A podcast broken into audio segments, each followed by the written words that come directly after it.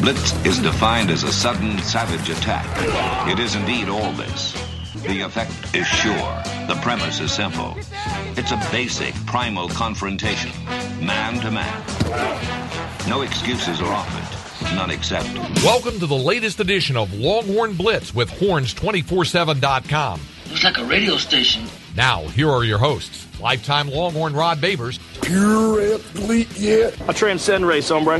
Matt Butler, I don't talk man. I back it up. And we are chock full of that, man. Damn right. and Jeff Howe. It's still real to me, damn it. And that's the bottom line, because Stone Cold said so. If you're gonna blitz, come strong, but don't come at all. Coming strong with another edition of Longhorn Blitz with Horns 24 7. I'm Jeff Howe. Let's not waste any time. Let me bring in the rest of the team. He is the master of the soundboard, the drop machine extraordinaire. Matt Butler, how are you, sir? Doing well, man. How about yourself? What are you working on, man? You Oh, some over there? esports. Yep. And I had to had to find a way to make money, but it's it's uh, actually these kids. There are no substitutions, and they don't get tired. So like the starters play, and it's about that easy. Matt's got a graph paper over here working on. God got my charts. what. Got my number from last night, late last night, and you got all the all the numbers there. What is this again? Uh, just uh, DraftKings has always had like esports, like video games. so like it's the same thing. I get It's you. Very a lot of it's structured similar to like basketball or in theory like the scoring sort of like volleyball, but Interesting. assist, kills, things like that. I don't know if the third member of our team, our lockdown corner here on the show, knows a lot about esports, but he is a renaissance man, not just here on Longhorn Blitz, but on 1049 The Horn, where you catch him each and every weekday from 3 to 7 as part of that triple option afternoon show. Lifetime Longhorn 2002 UT All American 2002 semifinalist for the Jim Thorpe Award. Fourth round draft choice of the New York Giants in 2003. Spent his NFL career with the Giants, Lions, Bears, Bucks, Broncos, and a year with the Hamilton Tiger Cats in the CFL. When he was done with football, he got himself back to Austin, Texas, and the 40 acres, where he earned his degree Whenever that T ring comes in, we will make sure he wears it proudly. Nevertheless, he is a card carrying member of DBU. And when you get that All American honor recognized by the NCAA, they make sure you get one of those black cards. Number 21 in your program, number one in your hearts, Mr. Rod Babers. Thanks for the intro, brother. Rod, Impressive as uh, always. How's everything going, Rod? You good? Everything's good. Yeah, man. Everything's real good. Could use some sports, but it's all right.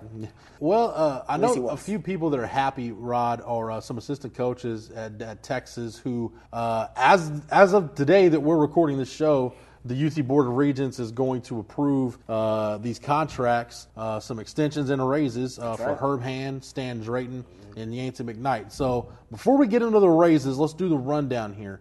Uh, of contract extensions and the new assistants getting their contracts executed. So, all the assistant coaches are let me see the following assistant coaches are going to have contracts that run through the 2021 season okay, so it's chris ash herb hand stan drayton mark hagen we'll throw Yancey mcknight in there uh, oscar giles and jay Valai. all those basically your with the exception of chris ash your non-coordinator coaches are Okay. all on two-year deals that are going to run through 2021 Makes sense. That's the only way you could get him here. Right. They Uh, weren't going to come on short deals. Like that. andre coleman's deal is uh, listed as a year-to-year contract Makes sense to me. Uh, Type of guy. The two exceptions, Jay Boulware got a three-year deal through the 2022 season. Mike Yurcich is on a three-year deal through the 2022 season. Which Mike Yurcich, that full, that guaranteed contract, paying him 1.7 million a year. Again, I think we've we've talked ad nauseum on the show about how we agree that that's probably worth it. Uh, your salary ranges: uh, Jay Valai at 300,000 a year, Andre Coleman at 350,000 a year. Uh, again, all the way up to Mike Yurcich at 1.7 million. Chris Ash making 800,000.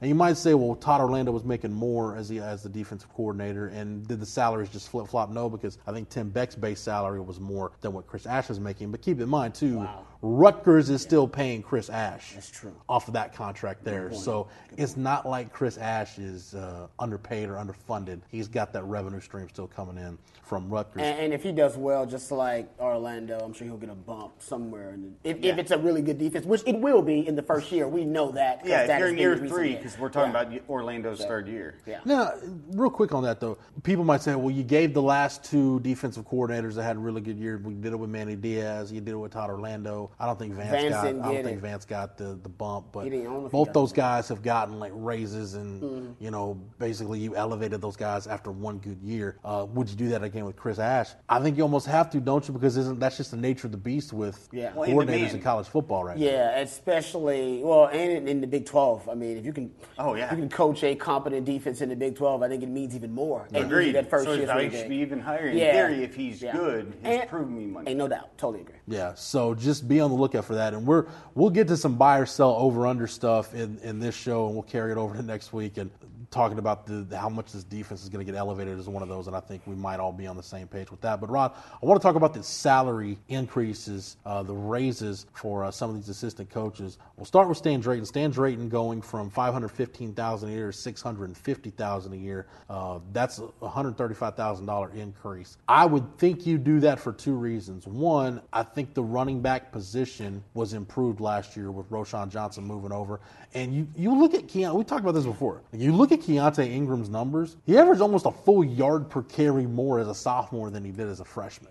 And I'm of the opinion the running game was not your problem last year. I think it was either going away from the run too early or not sticking with the run enough in some games. Uh, and then at times where you maybe you couldn't run. But the one game where you really couldn't run the ball was the Iowa State game, which was the one game seemingly where you wanted to go square peg round hole. So, uh, you know, it, the, the situations that Stan Drayton really didn't have a lot of control over were perplexing. But Rod, you got the good year from Roschon Johnson, and more importantly, your job as the running backs coach, you've got to be an ace recruiter. And Stan, Stan Drayton got Bijan Robinson. Yeah, you got a five star. That's So the main thing. Yeah, I think yeah, I think that yeah. I mean, you ended I think with the biggest reason. You get a five star running back in there, uh, what some people call the best running back in the country. I think that'll get you a bump right there. And I agree with you. The running back position with Rojo, that was an amazing, amazing coaching feat. And I think he's a natural runner anyway. But still, I mean, he hit the ground running, literally and figuratively. Uh, no pun intended there. And I think Keaontay Ingram was great, but he was inconsistent. He was a roller coaster, which is what you get from a young player. There really wasn't much of a baseline game to game. You didn't know what you were going to get from Keaontay Ingram. He could be the, uh, looking like the best player on the field, or he could go out there and you know end up looking like why is this guy starting over Rojo? Is what the question most people would be asking. So I just don't know about the consistency, but yeah, I'm a Keaontay Ingram fan. He's just got to get a bigger, a, a better baseline um, where his production level doesn't always dip all the time. You know what I mean? I think it dipped probably every other game or so, especially early on. And that's where like marrying the two, because you talk about a running backs coach, and a lot of the times, like at every school, it is different, but recruiting does mean a lot. Mm-hmm. Say to go, and so it, it depends on how you're weighing everything along those lines, and then the allocation of you know not necessarily blame, but for deficiencies, where do those go? And every case by case basis is so tough. But when you look at who he has in the room, like you said, he's been able to not only have one guy in Ingram that's maybe been able to gradually improve, but he lands the future, which is key if you're going to say, well, maybe he isn't keeping that room as optimal, but he's getting the big time players to show up on campus. And those are the type of things that you need at Texas. And right now, you look at the room, you got a freshman that's a big time man on campus, another guy with some gradual growth, and then, like you said, everything he did with Roschon that could either be just because Roschon's a high football IQ guy, or it could be marrying the two that the running back coach helps articulate these things to. Yeah. And he's got to coach up uh, Jordan Whittington and Jake Smith in that H role when Mm-hmm. they decide that you know they're going to be running backs in whatever formation or personnel package you're going to Yep. use too. So he's he's integral right now. I mean, at, at Stan Drayton, and you had he had competition. You know, I mean, the the Rams uh, reportedly were That's interested in I bringing in Stan. Drayton. Cowboys were Cowboys. So you know, when there's competition like that, that's why Jay Boulware got the salary and the length of the contract he got. You're trying to take him from somewhere. There's competition there. Yurcich, same thing, competition. So that always helps you in terms of negotiating a contract. And then, you know, talking about Herb Hand too and the coaches and how much those two sort of align together, running backs coach conceptually with the offensive line. I No don't know the relationship Totally between agree. the two, but I assume it's very good. Yeah. So that's why those type of things, they sort of go together. Good point. So Herb Hand's raise, Rod, is roughly up roughly sixty thousand dollars a year. Herb Hand's going to make seven hundred thousand dollars a year to coach the offensive line. Again, that contract's going to go through 2021, and that's the one that if you ask the fans, that's the one that they wonder is that deserved? You know, should you be giving Herb Hand that much money? Mm-hmm.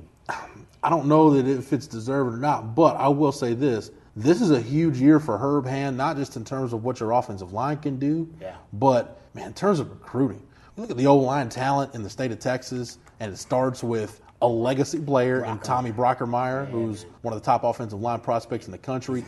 if you don't, if you're Herb Hand, you've got this much talent in the state of Texas, and nationally, when you look at a kid like Jonah Miller out of the state of Arizona who's interested in you, if you don't come out of this with one of the top two or three offensive line classes in the country, At some point, you're going to have to answer for that. Now, is that all on Herb Hand? Coordinator's got to play a part in that. You got area guys, whatever. But Rod, there's a lot on Herb Hand. And then when you look at the offensive line, you've got a left tackle, a guy at a premium position who Say what you want about him. Mel Kiper has Sam Cosmi ranked as the number 12 overall draft eligible prospect in college football, yeah. and the, the, number two offensive tackle behind Penei Sewell out of Oregon, who people throw that label generational tackle prospect on Penei Sewell, and you're saying Sam Cosmi's got a chance to be number two in a draft class with him. You've got that kind of talent at a premium position. Man, your offensive line better produce. Yeah, no, I, I, I totally agree with that. And, you know, I like Herb Hand's personality. Uh, he is, you know, he's a social media samurai, man. He's always grilling steaks. Yeah, he's a, so I, I think he will just in recruiting. I think he'll be able to pull one of those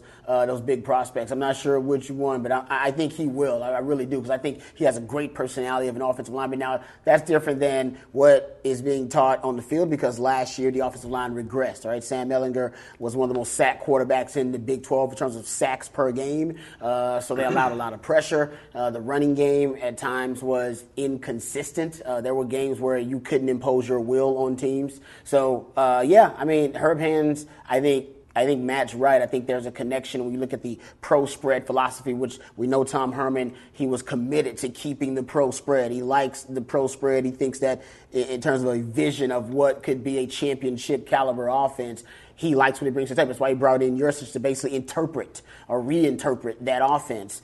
Um, but I think it's key his offensive line and the running game to kind of working in continuity, to be working uh, symbiotically. And I think that's why Herb Hand means so much to him. He would hate to have to come in, bring in a new offensive line coach, and then think about how fragmented the philosophy would be if he did that. So I, I, think there's a method to the madness, and Herb Hand's a big part of that. You mentioned the sack numbers, and I love Football Outsiders because Football Outsiders does sack rate, which is percentage mm-hmm. of dropbacks that result in a sack. Mm-hmm. Uh, and Texas was one of the worst offensive lines in the country. And then when you look at sack rate, standard down sack rate, passing down sack rate, however you want to slice it, Texas was one of the worst offensive lines in the country. Yep. And Matt, I know you've got the numbers in front of you too, mm-hmm. as I do when you look at some of the, the run game metrics, Rod, whether you're talking about line yards per carry, standard down line yards per carry, great. opportunity rate, yep. Texas the Texas offensive line was really One good.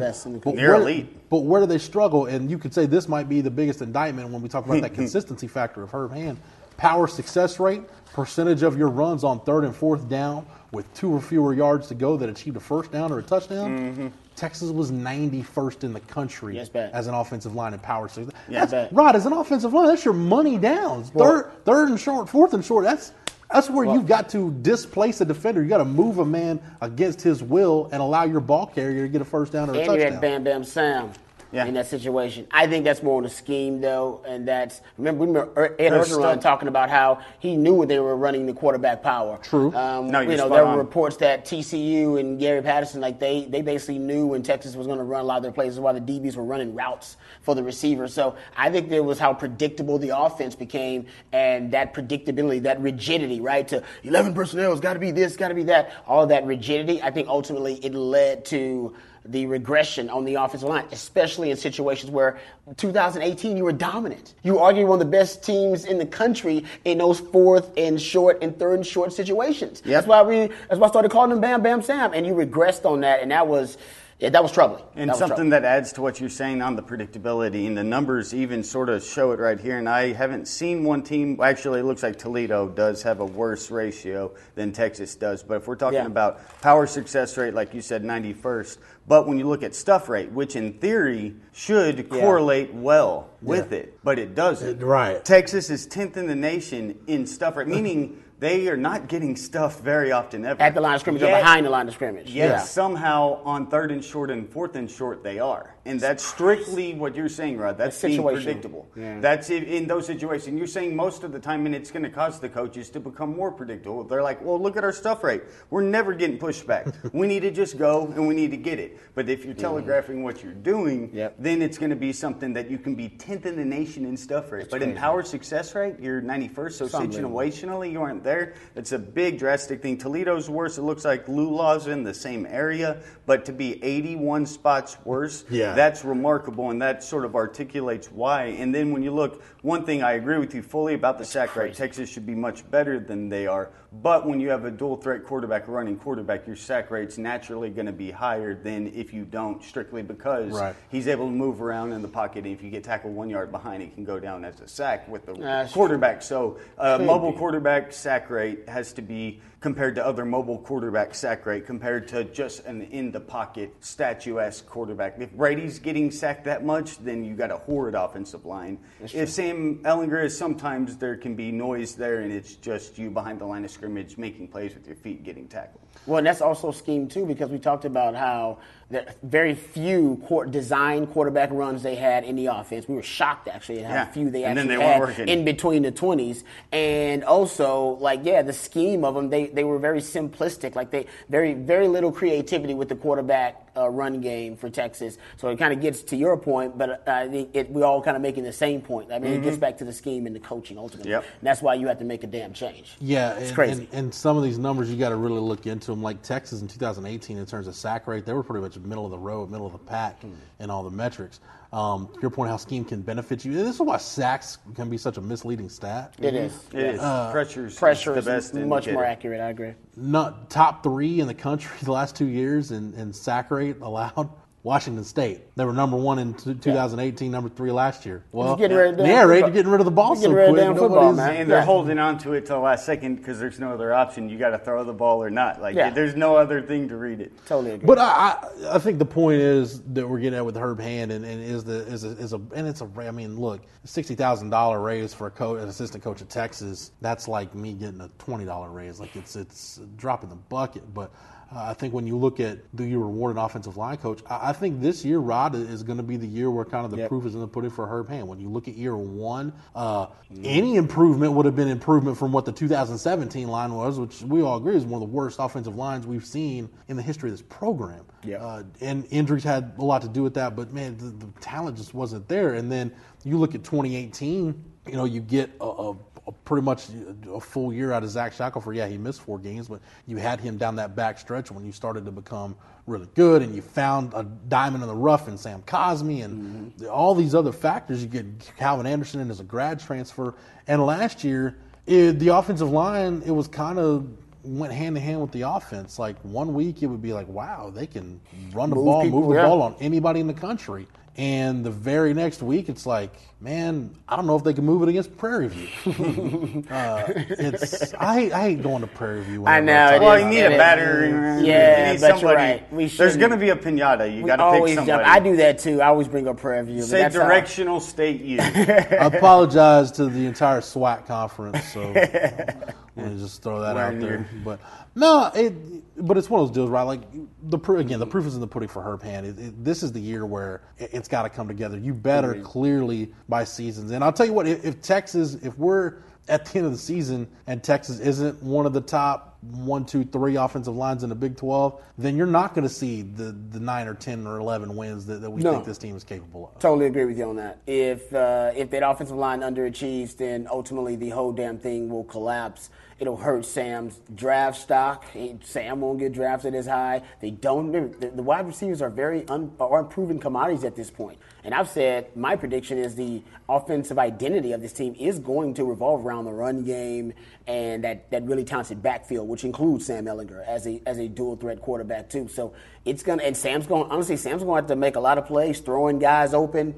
You know, what I mean, being as accurate as he's ever been, because I don't think these young wide receivers are going to be creating a ton of separation. Hopefully, the scheme will do that. But last year, another thing, the the route tree, as you pointed out, had very uh, Jeff had very few limbs, right? Very few branches on that route tree, and that also helps. So I think scheme is going to end up helping a lot of the issues that we saw last year with the offensive line. And Oh, hopefully, they can pick up a last twist episode. and a stunt. God. Gosh, man, that's you know Pick what though. Honestly, Pick like up a twist and a stunt.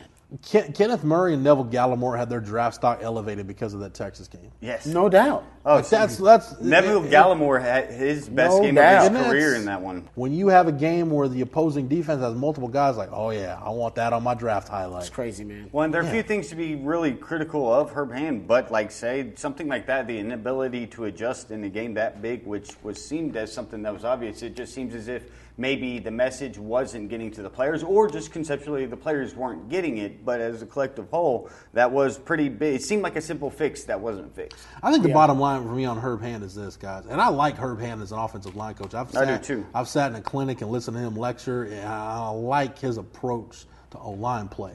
But I think it's clear, Rock, the honeymoon period is over, right? Like Yeah. the first year, like okay, like you have a competent offensive line, and then last year you left some meat on the bone, kind of like Sam did and the entire offense did. You Yeah. feel like you got to the end and that turkey leg wasn't picked clean, man. There's still some meat on that bone, and now it's like, all right, it's a put up or shut up kind of year for for everybody, offensive line included. Well, when you got a guy that's like I said, a potential first round pick, he's gonna eh, unless something really bad happens, and he's not, and that would be going to your underachieving thing. If Sam Cosmi at this point is not a first round pick, like everybody's predicting, then that means that goes back to the talent development bigger issue. So yeah, the offensive line is key, man. This year, I mean, that's supposed to be a strength. If it's not a strength, there's a problem. Because to, let's get to. I There's want a to get problem if it's not a strength this year, man. Oh yeah, because you haven't had a guy like Cosmi. Like I can't even since you were on campus. Yeah, I mean, yeah, I'm no, I'm serious. Like a tackle. I'm talking I about didn't think about a it till first right round now. tackle. Yeah. Yeah. like a top ten kind of tackle. You yeah. had two of them with Leonard and Mike. Okay, I, I wanted to get some stuff on this Caden Sterns co- to Yeah, Zoom conference, but no, no, no. I want I want to shelve that now because I want to go down this Cosmi road since we're there. Mm-hmm.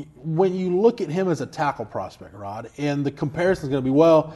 You know, we sat here and everybody talked about Connor Williams being a first round pick. Well, yeah, everybody was talking about Connor Williams as a first round pick. talk- yeah. But there were two really big knocks on Connor Williams as the draft process went along. One, his arm length or lack thereof was Yeah. not desirable. Yeah. Size. Seventy, a seventy, I think a seventy-seven and three quarters inch wingspan. Yeah. which for NFL tackle standards It's is huge. is- That's- is- oh, it's bad. Yeah, yeah. it's not good. Yeah. And then the fact that he didn't have consistent tape in the games he was able to play his last year at Texas, Yeah, that which meant his best year was in the veer and shoot offense, which as we've seen with some Baylor offensive linemen under Art Briles, that offense doesn't have a great track record of producing Mm-hmm. quality NFL offensive linemen. It's gotten guys drafted high. Yeah. Like Danny Watkins was drafted high. Jason Smith, I think, was the second or third pick in the draft Mm-hmm. No, yeah, when he came that. out. But those guys haven't been successful at the pro level. So those are two really big knocks on Connor Williams. We don't figure scheme is going to be a problem because Tom Herman's offense, there's a lot of that that translates well to the NFL level in that power spread, pro spread, whatever label you want to put on it. And from a physical standpoint, Rod, like I said, Connor Williams' wingspan when he came out was, I think, 77 and three quarters inches. Last spring, Sam Cosmi's wingspan was measured at 80 and 5 eighths. Yeah. Not elite, but when you look at some of the first round tackles that came out in this year's draft, Sam Cosmi has a longer wingspan than Tristan Wirfs. Now, Tristan Wirfs, and we all agree, you see the video of him jumping out of the pool, really athletic tackle. but I think we see some of that athleticism in Sam Cosmi. So the concerns about Connor Williams as a draft prospect aren't going to be the same concerns with Sam Cosmi Totally agree. as a prospect. Yeah, So to your point, if we're getting to him going to him making a decision whenever and look, maybe it's January, I don't know when the season's going to start, I don't know when the draft's going to be, the early entry deadline, all that stuff's going to have to Yeah, it's a lot change if the calendar gets pushed around. Yeah. But if we get to that point, Rod, and Sam Cosmi has to make a decision based on, well, we don't think you're a first round pick now. We think you're more of a, a day two type pick. Then something went horribly wrong. Something and if wrong. It, and if he you got a full season out of him, then yeah, then the problem might not be related to the player at that point. Yeah, and when you talk about wingspan, it was the third percentile. So he's in the bottom three percentile of offensive tackle prospects. Connor Connor, Williams? Williams, was. so Ah, like yeah. that's a big, di- di- almost a deal breaker for some teams. So Yeah. and it was It's seventy-seven. like a wide receiver running yeah. a four seven. Like Exactly. Off some people's board. LJ So, like, Humphrey. Sorry, you're off our board. Yeah, man. you, so that drops you out of the first round if you say are just one out of thirty-three at the bottom. That's why a lot of people look at Connor Williams Rod as a guard. He's, he's I got, remember he's that. got to kick yeah, inside. he's, like, he's a guard. So real quick, I want to get to, to a couple things in this Caden Sterns call, and I want to get y'all's take on this. So one thing he said wolf. that Caden Sterns talked about in this call was that the pandemic and the ramifications of it, some of it might be a blessing in disguise. He said, number one, the communication between the teammates has been better than it otherwise would hmm. because you want to check in on guys, make sure guys are, are, are doing mm-hmm. okay, their families are fine. The second thing, Rod, he talked about this really gives guys a chance to get their bodies right. And when you think about some of these guys, if some of these guys played pee wee football and mm-hmm. then went mm-hmm. into middle school and then to high school, and especially if your high school had you know spring training where you're in pads, this is the first chance some guys have ever had since they started playing ball to, let their bodies right. rest. I agree with that. Now That's a good you, point. you the, the component you're missing in this is the strength and conditioning component as we know it. And as Sam Mhm. Ehlinger said, Caden Stern said the same thing. Look, Yancey's giving them workouts. Here's a workout. If you have nothing at home except maybe resistance bands and maybe you've got some milk jugs laying around, you can fill them with water or rocks or whatever. Or Yep. maybe you've got a, and Caden said he's fortunate enough, he's got a little weight set up in his garage. So, hey, you got a, a barbell. Here's some stuff you can do. So, Mhm. guys have Yeah. workout plans. Inventive MacGyver in it. But they're from a, he's from a family too. That's uh, you know, a workout thing, right? Right. His, his brother played Oklahoma played- State, Yeah, so they so- they Yeah. probably already accumulated like weights and all kind of stuff. You know, That's what I your mean? San Antonio Metroplex Ehlinger. Like how Ehlinger can have yeah. all the Austin guys Yeah. come work out with him and then go work out with Sterns there. So, I, I, uh, Rod, I'll pose this to you since you've been in, in this bubble, this football bubble. I look at it and say, yeah, it can be a negative. Like whenever you do get back to contact, whether guys have a you have a mini camp in July mm-hmm. or you get back in August or whatever, you do worry about the physical impact of that of guys being so long without contact and then jumping back into it. Yeah. Without having the strength conditioning component, you are setting yourself up probably for some guys to have injuries. But I'm of the opinion I think that negative is outweighed by the benefit of what is this team going to look like when guys actually are able to now let injuries really heal and let their bodies heal. And you are, whenever you get guys back, you are going to get a team back that is, for Tom Herman, maybe a guy like Caden Sterns has battled knee injuries his whole time at Texas.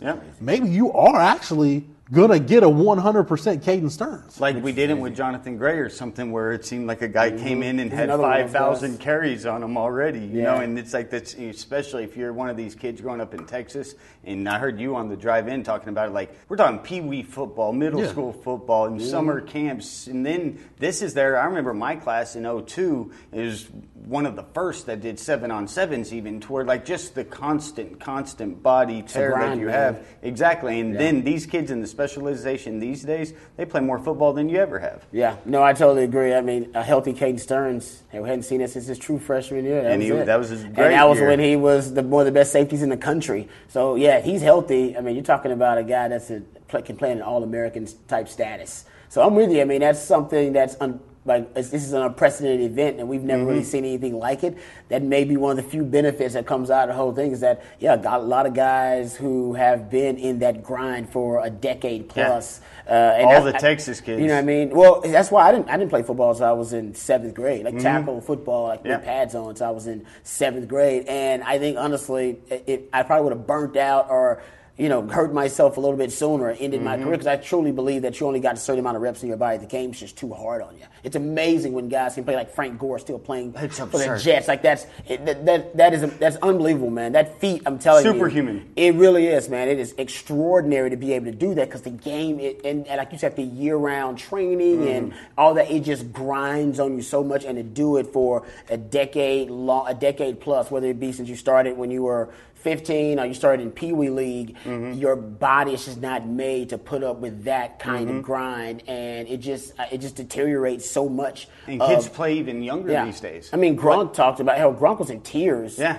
Uh, two years ago when he retired, talking about how how hard the game has been on his body. He was like, I don't even find joy in my life anymore Yeah. because literally it leads to a depression. When your body's not in good shape, Mm-hmm. everybody knows it leads to a, a physiologically a mental depression, Yep. and it, then it becomes a cycle. And he talked about that year off. Now he wants to play again. Now Mhm. it helps that he's not playing with Belichick because Belichick notoriously, like Saban, will grind on Yeah. you. Right. It's like dog years. They say when you when you when you're under that kind of regime. Now it produces results, but it also grinds up guys like in a meat grinder. So I think that Gronk, he's kind of another one of these poster boys. Like the COVID is going to help all those guys because he needed the break, and he's talked about how Yeah. fresh his body feels now. Yeah. You know what I and mean? you look at, uh, I mean, the laundry list from your Patrick Willis's to your Kuechlys. I mean, Yeah. we saw first your Barry Sanders, but to your Calvin Johnson, like you've had all these league guys. What if they would have had just in that incidental year off, where if Ricky didn't need that at 25, 26 after all of his carries, if you just got that before between college and the pros. So it's just a, a silver lining that could possibly come from the situation. And then it's worth mentioning that, Jeff, you would know more, but I assume that kids are playing even more at the varsity level younger. Even then, in your true. day and Well, my day, so you have freshmen and sophomores. They're playing three or four. It's like how Johnathan Gray was the lead back in Yeah. Since his freshman The, year. like the other guy who we, we haven't talked about in the injury, like uh, Horns 24 7, our roundtable topic this week was which guys are under hype for this offseason. And the guy I picked on defense was B.J. Foster because you forget at times how much that shoulder injury set him back last year. Yeah. Mm-hmm. And my point was, think of, go back to 2018 and think about what a healthy B.J. Foster looked like. Yeah. It was one of the maybe the biggest. As good as Caden Sterns was, I don't think Todd Orlando had an impact defender like B.J. Foster terms of a guy that could play over the top in the slot. He was your best blitzer. Like mm-hmm. so many different things he could do for you. Bludgeoner. Right. So Worked so well for him being off. there's a guy like that, and out, coming off the shoulder surgery, he's he's not he's not going to have to worry about rushing back. Like he'll be he'll Yeah. be good to go. The other guy who this is going to help, this is going to help Sam Ehlinger. Because Matt, to your point, how much football Oh guys are playing. Think about Sam at that position, Rod. Not only are you playing that position, and you know you go through spring practice in high school, but you're leading the seven on sevens. You're throwing all the mm-hmm. time. This is the first time, maybe I don't know, since he was a kid, Yeah. that Sam Ehlinger's had a chance to let his Yeah. just let the body rest a little bit. Because I mean, I'm he was on doing, fighting through injuries. Like he was going like a pro player at Westlake. Like he had multiple season-ending injuries, but fighting back for injury for one more season. Like that's how I watched him- professionals play, and he's doing that at like I fourteen. or watched him beat Katy on one leg in a regular season game. That's crazy. That's a lot. No, I'm Played played basically damn near that whole game with a torn meniscus. Like, Yeah. Yeah, and if you go and start talking about a team full, now everybody across college football is going to have the same situation. Right, But you're but- talking about players that are key top end players that are quite physical, so could really help, especially in a conference that's known as like a finesse conference. I agree If you that. come back with physicality, It was 2019, the first year Sam hadn't had an injury in Is- five, So that we know of? Five But he did have the rib deal. I know, but the, the one that missed missed Yeah. the game because Yeah. missed game time because and that's just because he's a tough sob. Since his right. junior year of high school, yeah. Pretty much, yeah. Like going on four years, yeah. That's a, yeah, that's a good point. But you know, to your point, Matt, yeah, everybody gets that advantage. But I think this goes back into Tom Herman's mindset. If my guys, if I've got the very best of my Yeah. guys, I think all of my guys at 100 percent are going to beat just about everybody else's at 100 percent. yes.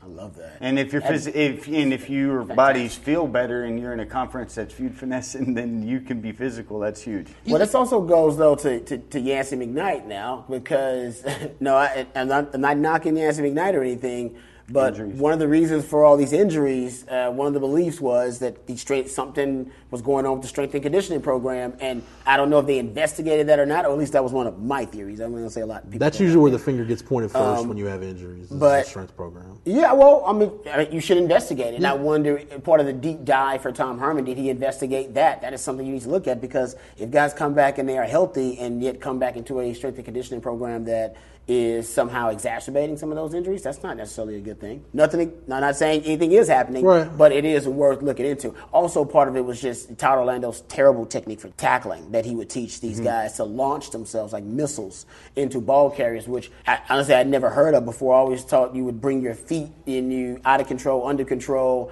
Um, but no, they were literally taught that Oklahoma, that travesty you saw with CeeDee Lamb juking a lot of guys because they were diving and putting their head down. That's actually what they were taught. They were taught to launch themselves into players. There's quotes from Todd Orlando talking about that, and it's like that's I don't know who taught you how to tackle, but that's not how you're supposed to tackle.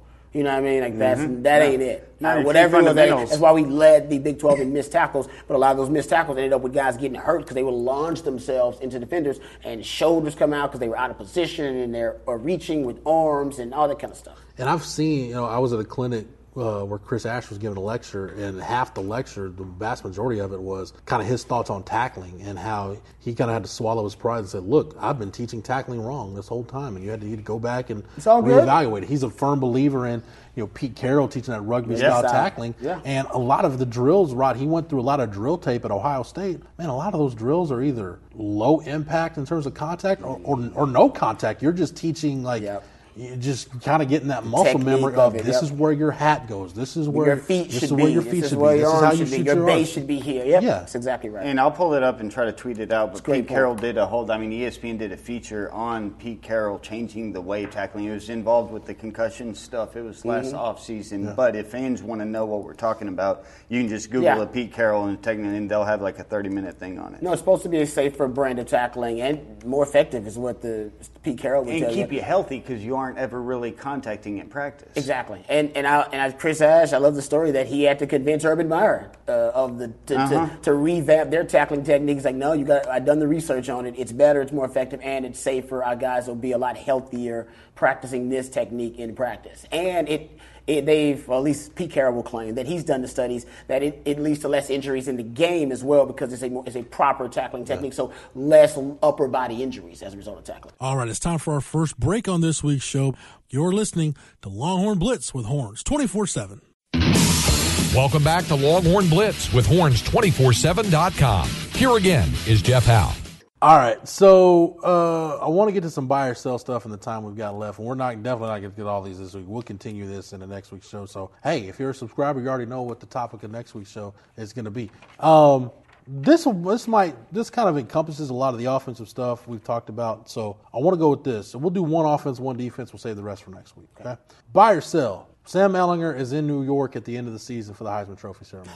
Travis Crum, the best damn videographer in the podcast game, is giving us a thumbs up that he thinks Sam Ehlinger is going to be in New York for the Heisman ceremony. I think he will. It's so hard. Listen, he should be because right now he's probably the third best quarterback in the country, at Yeah. least in that conversation. Uh, Top five, at least. Some people really, you know, he'll throw, uh, in addition to Trevor Lawrence and Justin Fields, they'll throw Sam Howell in there and some other guys in there. But Sam's right in that conversation. My concern is that he doesn't have proven commodities at wide receiver. It is a, a new system, but the system will focus on Sam. I think that actually Yurcich coming in with a new system helps Sam.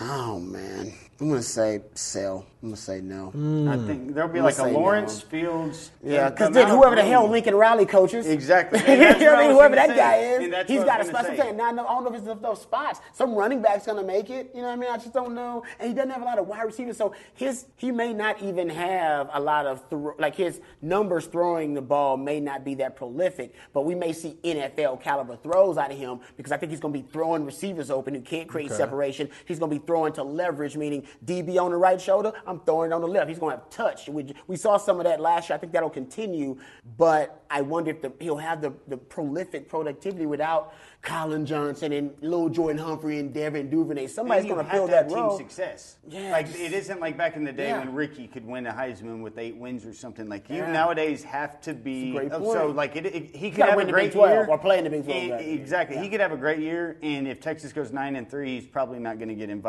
there. No fault of his own, probably. But if he say is well, maybe not as good as the previous scenario, but Texas is twelve and one, you might be going to New York. He's So- going to need numbers like 2018 Sam. And I mm-hmm. don't know if you get 2018 Sam numbers without that wide receiving core number one. And I think a lot of the folks of the offense going to be on that, that backfield. So let me ask you this: That's what the talent is. Can can this offense and by proxy this team can they both get to their ceiling if Sam Ehlinger's not in New York?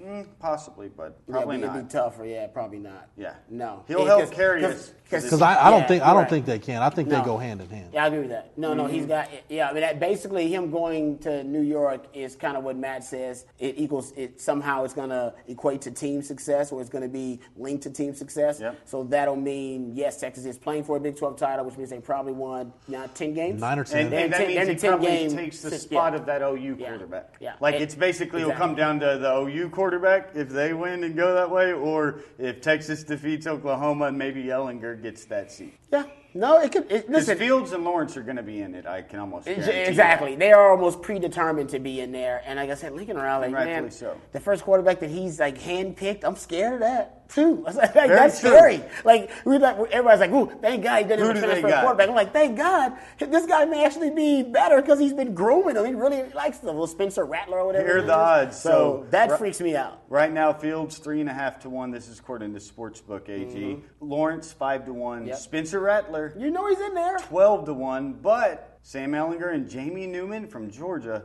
are Yeah. both Both at 14 to 1. They're That tied. transfer. So, like, you're talking about Spencer Rattler at 12 and then Texas and then Newman. So, it's going He's to right. be between He's right the there. two. Yeah, no, it can easily happen. I just. And then Chuba Hubbard at 20 to 1. How about that? Oh, Chuba. So, let, so Rod, let me Chuba. ask you this: Do you think? I mean, because the debate is going to be between Sam Ehlinger and Brock Purdy. I think people would say Brock Purdy is the better NFL prospect. Yeah, they like Purdy. Uh, is Sam Ehlinger Purdy. is Sam Ehlinger the best quarterback in the Big Twelve? as a as a college football player. Yeah, to take- take the would say NFL so out right of it. now. Yes, and right now, yes, I would say that. But like I said, if, if Spencer Rattler starts lighting it up next year, I wouldn't be shocked. Because remember, you know, come like I said before LSU, we were all sure that Sam's a better quarterback than Joe Burrow, and it's not even close. And LSU fans were saying that too. And literally, I think four games into the season, everybody's like, I think this Joe favorite. Burrow guy is better than Sam. So it, it could, the conversation could change really, really quickly. Yes. I, I think I think we're getting to the point where there are not going to be any down years for quarterback play in the Big Twelve. No. because you look at this, you're like, oh, Jalen Hurts is moving on, and uh, you know we don't know what's going to happen to Baylor with Charlie Brewer. Like, where's big quarterback play going to be in the Big Twelve? Well, Sam Ehlinger's coming back, and Brock Purdy. I think people will call him the best NFL prospect of these Big Twelve quarterbacks. And Matt, you just mentioned Chuba Hubbard. Tylan Wallace is back. That's a hell of a lot of weaponry Spencer Sanders has. And he's got another year with Mike Gundy in that He looked offense. good when he came to Texas, man. Forty, and Spencer Sanders Yeah. is forty to one. He's on the list. And then you think about Charlie uh, Brewer sixty to one. you think about some of the young quarterbacks in this league that fly, like a Max Duggan at Bowman. TCU, who flashed a little bit.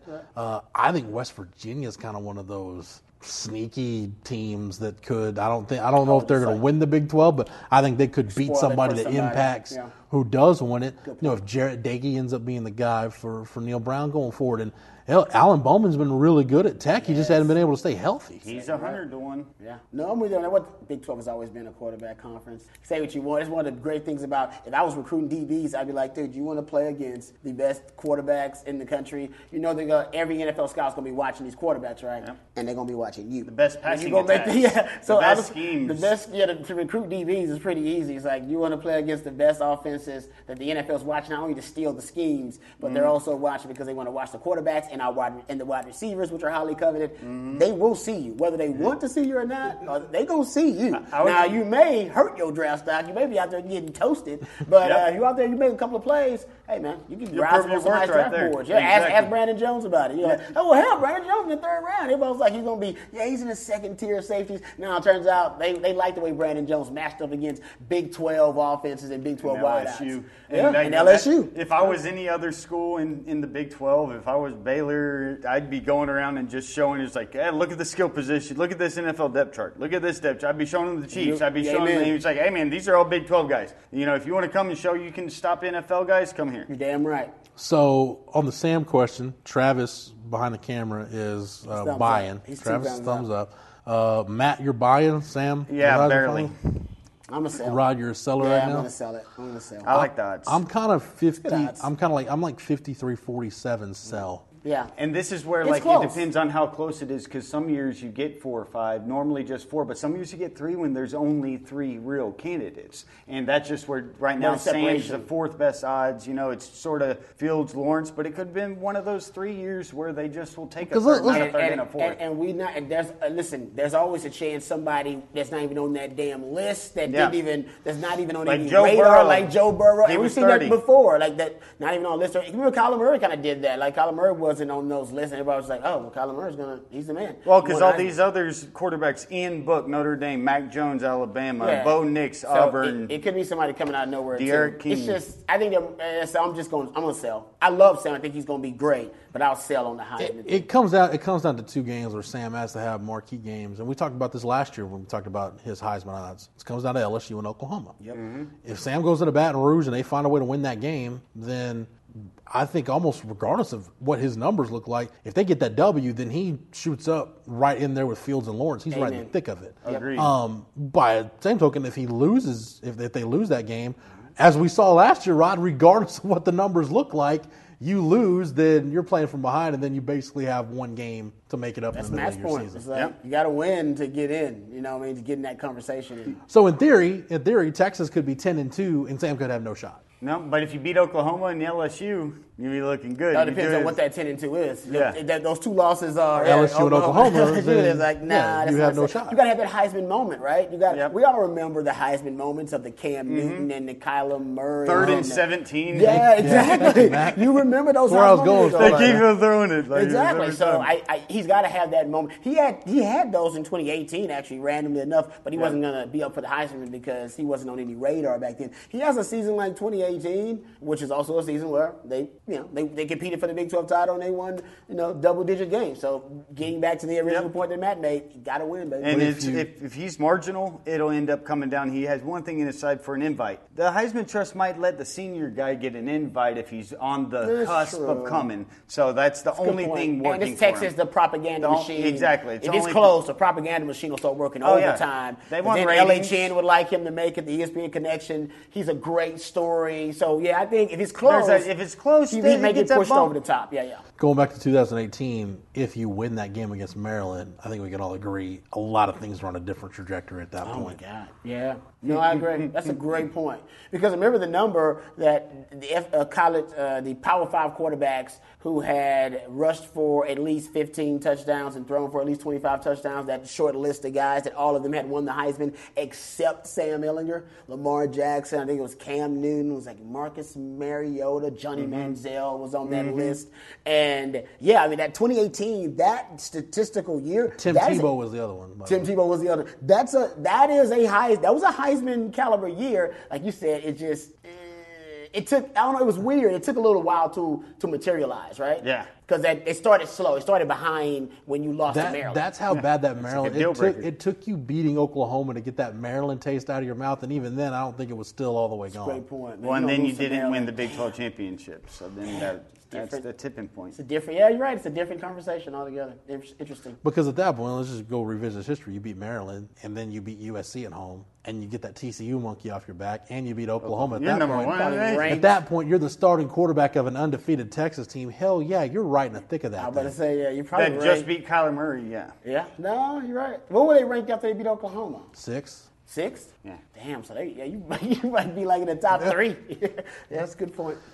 Uh, okay. Right, anyway, so fan fiction. Yeah. Um, I wanted. I wanted what else get, do we have to remember right? these days?